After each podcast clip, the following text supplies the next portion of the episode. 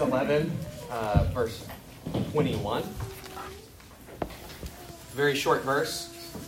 By faith, Jacob, when dying, blessed each of the sons of Joseph, bowing in worship over the head of his staff. I wonder um, if you can remember promises made and perhaps promises received. Uh, maybe you made them, maybe you received them. Maybe it's something recent. I'll meet you for dinner this weekend, yet to be fulfilled.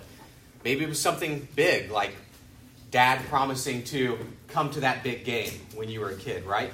Did he show up? Did he not show up? I remember a promise made to me about 10 years ago. Uh, there was a guy in Kentucky, his name was John, and Shelby and I were at, at his house for dinner. Uh, wasn't quite sure why we were at his house for dinner.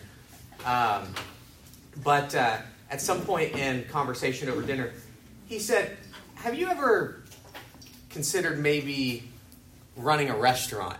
And, and I was, Well, no, of course not. And he said, Well, you know, there's a franchise I'd like to buy. It's called Papa Murphy's Pizza. I don't know if they have those in Virginia or not, but they have them in Kentucky. And he was like, You know, I've been thinking about buying one, and uh, would I think you'd be the guy that could run it for me. And at the time, I'm, I, am thinking, what, where's this coming from? I work in college administration. This is, I don't run a business, anything like that. And, uh, and he, I basically say, I would never work in a restaurant. okay? so, that's just not me. And he said, Well, uh, I promise you that if you ever change your mind, I'm going to buy one of those things and you can run it for me. And I said, Okay. Well, I am absolutely 100% confident that if I went back to Kentucky right now, central Kentucky, and I went to John and I said, John, I'm ready, buy that place. I am confident that he would not buy that place. Sometimes there are promises made, and we know they won't be fulfilled, and other times there are promises made, and we joyfully receive them. So, this little verse today, it's packed with lots of history, really. It's short, uh, but we have to remember it in the context of Hebrews chapter 11 when the preacher says, Now faith is the assurance of things hoped for and the conviction of things not seen. So, Jacob, as you recall, he, he gets a large chunk of Genesis. And through a lot of his life, he's very devious, he's very deceptive. Uh, he, he apparently steals Esau's birthright by tricking his father. He works for his father in law and dupes him out of entire flocks of sheep. Uh, and, and, of course, there were redeeming qualities about Jacob too. He seemed to be hardworking, he seemed to be determined. Uh, but perhaps if we looked at the life of Jacob as a movie, I don't know that if we got two thirds of the way through the movie, that we would feel very endeared towards him, that we would feel very confident or loving towards this man who spent a lot of his life deceiving other people, trying to take matters into his own hands. He tried to take matters into his own hands so much so that he had a heavenly encounter and uh, wrestled with God for a whole night and demanded a blessing. He wouldn't let go until you give a blessing, demanding a blessing. Give me this blessing. And what he came away from in that encounter was a permanent limp as his hip was injured. Then eventually we come to Hebrews chapter 11, verse 21. By faith, Jacob, when dying, blessed each of the sons of Joseph, bowing in worship over the head of his staff. And so we take this verse and we transport it back to Genesis chapters 47 and 48. And, and Jacob has reached the end of his life. Uh, he's in Egypt at this point. He's not even in his own land, the land that was promised to Abraham, and the land that was promised to him. He's 147. And it says that he's bowing in worship over the head of his staff. And one has to wonder, you know, did, did he need this staff from that moment that he demanded the blessing and his hip was injured? Did he use this for the rest of his life? And, and now, as he leans on his staff at the foot of his bed, he is dying and close to death. And he doesn't demand a blessing from God, but rather he, in faith, bestows a blessing upon Joseph's sons, Ephraim and Manasseh. He's in, in, in no position to wrestle. He's in no position to fight. He's in no position to make a demand. He's feeble and he's frail. He can't make demands. And in this moment that he blesses the sons of Joseph, he brings them into the promises made to him by God in Genesis chapter 35, where, where the Lord reaffirms to Jacob that I will make you a great people, that I will give you a land to possess, just as he did to Abraham and Isaac before him. And so, as Jacob and his offspring are in a foreign land, and they're at the mercy of the Egyptians, and he's a refugee in crisis, it, it would seem that the promises of God to Abraham, Isaac, and Jacob, they're gone. They're void. They're null. There's no hope for these things. They couldn't be farther off. Because, you know, to fly to Egypt today would take a day, right? But, but to, to be so far from his land in Egypt then, that can seem insurmountable. And who knows what these Egyptians will do to his lineage, to his heritage, to his people, right? So many uncertainties. But what at 147 years old did Jacob bless Joseph's sons with? Well, that they would be partakers of that land, that they would be partakers in that promise to be fruitful and multiply. And that they would one day possess a land far off that no one currently sees and that seemingly is not their own. And, and brothers and sisters, so I, when I read this verse here, I look and I say, that's faith, right? That he can still, in that moment, pray that prayer and still in that moment pull those boys into that blessing. This man had a very big faith, and he had a very big faith in a very big God. And so, as we also see in Hebrews chapter 11, therefore, God is not ashamed to call him, right? Part of his own, right? God is not ashamed to be his God. So, as we stand here today, brothers and sisters, in this garb, Keith commented on my sweatshirt that I was wearing as I shared with you guys tonight. As we stand in the things we wear today, as we stand in this old fellowship hall with the paneled ceilings and the, the kitchen that uh, was once sinking into the floors, right? Sinking into the foundations. We, we cannot forget, or we often do forget, that one day, just as Jacob was confident, we will one day be transformed, right? We can sometimes forget that the promises of God will one day come to pass, as Jacob was confident that they would. We, we know by faith that the promises of God will come to pass.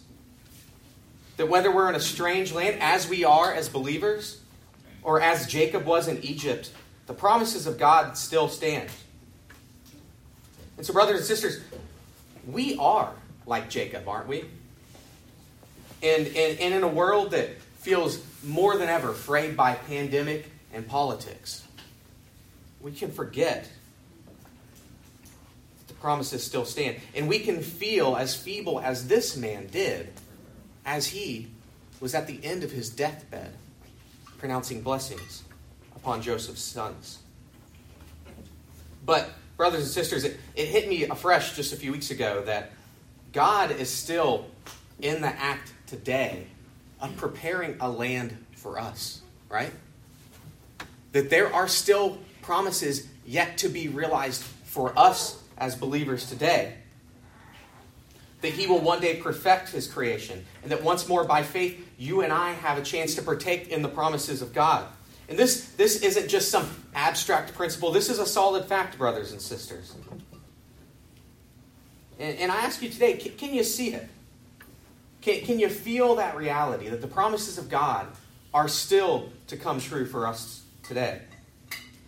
Jacob knew it would come to pass. And, and so I ask you, do you expectantly live that that truth will be? And, and as Charles Spurgeon said, do we take the truth of this verse here? And, and do we boldly proclaim the blessings of God to those people outside of our doors? As, as, as Jacob stood at the end of his deathbed and he blessed these two young men. He stood at the precipice of eternity. It was moments away. It wasn't years off. It wasn't even a week off.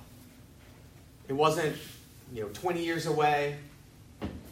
He was right at the precipice where eternity would soon be realized for him. And, brothers and sisters, in the light of eternity, you and I stand on that same precipice.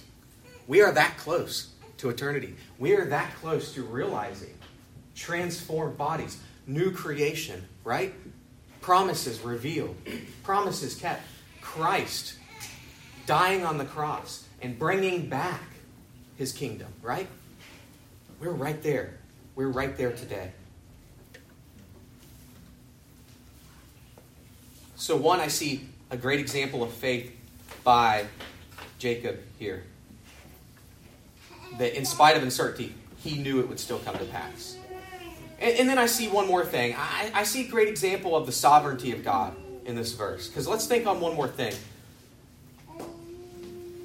The blessing of Ephraim and Manasseh is really a reminder to us that, that God is sovereign. As Keith mentioned on Sunday, these people would eventually become the Samaritans that we know of that were maligned and rejected by the rest of the Jewish people. But it was from Ephraim that the northern kingdom was founded. It was from Ephraim that Joshua led the people into the promised land, right? It was from Ephraim that once the northern kingdom fell, Hosea was still preaching and prophesying, and he addressed his prophesying to the people of Ephraim because there was still a remnant of Ephraim left over after the fall of the northern kingdom for which he could talk to. And so, so these two uh, grandsons of Jacob were seemingly outside of the promises for so long. And, and, and, if you remember, Joseph, he was despised by his brothers. He was, he was left in a pit to die, eventually sold to slavery. There could not have been anyone that seemed more far from the blessings of this promise than Joseph and his offspring. And yet, through the sovereignty of God, these people get roped back into the promise. And interestingly enough, Joseph isn't one of the 12 tribes of Israel, right? It's Ephraim and Manasseh, his two sons. So it's almost as if Joseph's descendants got a double portion of that blessing, right? A double portion of that promise. Two grandsons for one son. And, I'm reminded in this story, then, brothers and sisters, that, that, that all of the other sons of Jacob could not thwart the sovereign plans of God. And, and that gives me great hope for us today that we cannot personally thwart the sovereign plans of God. We can't knock it off track. We can't, we can't uh, move God's intentions one smidgen because He's always got a plan and He's always in control, right? So, this small verse, Hebrews chapter 11, verse 21, it's a big reminder to us today, brothers and sisters, that there are still absolute promises and guarantees yet to be fulfilled. As Jesus said in John chapter 14, verse 3, And if I go and prepare a place for you, I will come again and will take you to myself, that there I am, you may be also. So, so church, today, uh, as we just finished contemplating on this verse, maybe maybe encourage each other with that, right? That, that Christ is still coming to prepare a land for us, a place for us, and that we can partake in that. And because of that, we need to do, as, as Mark said several weeks ago, keep our death right out in front of us. Knowing that these promises may come sooner or later for all of us, but we must spur each other on towards faithfulness. And then I, I just would leave close this with, with a, a warning for anyone here. Uh, I, I, don't always want to presume that everyone here are believers, right? I, I know that we're often in fellowship together. But the reality is that unless you act in faith and you live in faith towards God, these promises are not for you. You still stand on the precipice of eternity, but you may stand on the precipice of eternity in separation from God. And so every day, the Lord calls and, and, and He calls you to trust in Jesus. And He calls you to believe. And so it's a grace that you're here today, whether you're a young kid or you're an older adult. It is the grace of God that you are here to hear the gospel. So that as you stand on the precipice of eternity, you can act in faith just as Jacob did. Let's pray. Father, thank you for Jacob. Thank you for uh, just the vast amount of lessons that we learned from his life as he uh, lived a life of oftentimes disobedience, Lord, but also uh, knowing that when it came to the end, that he was confident in your promises to him, that you would be faithful, that you would fulfill your word, and that you would bring all of your promises to fruition. It's in your son's name that we pray. Amen. Amen.